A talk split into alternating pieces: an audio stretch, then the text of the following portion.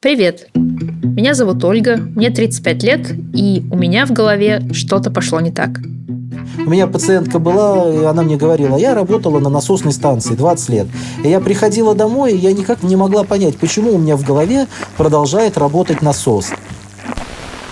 Почти весь 2022 год я постоянно, каждую секунду слышала очень странный шум. То есть это вообще не заболевание с первой полки, не с, не с, пер, не с первого попавшегося нам под руку медицинского учебника. Мне выпал риск один на миллион. Но теоретически, если вам тоже не повезет, в любой момент такой шум можете услышать и вы.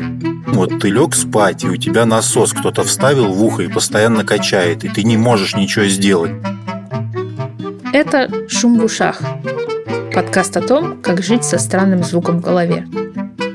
Вместе с учеными, врачами и другими пациентами я пытаюсь разобраться, что со мной приключилось, почему все пошло не так и получится ли у меня это исправить.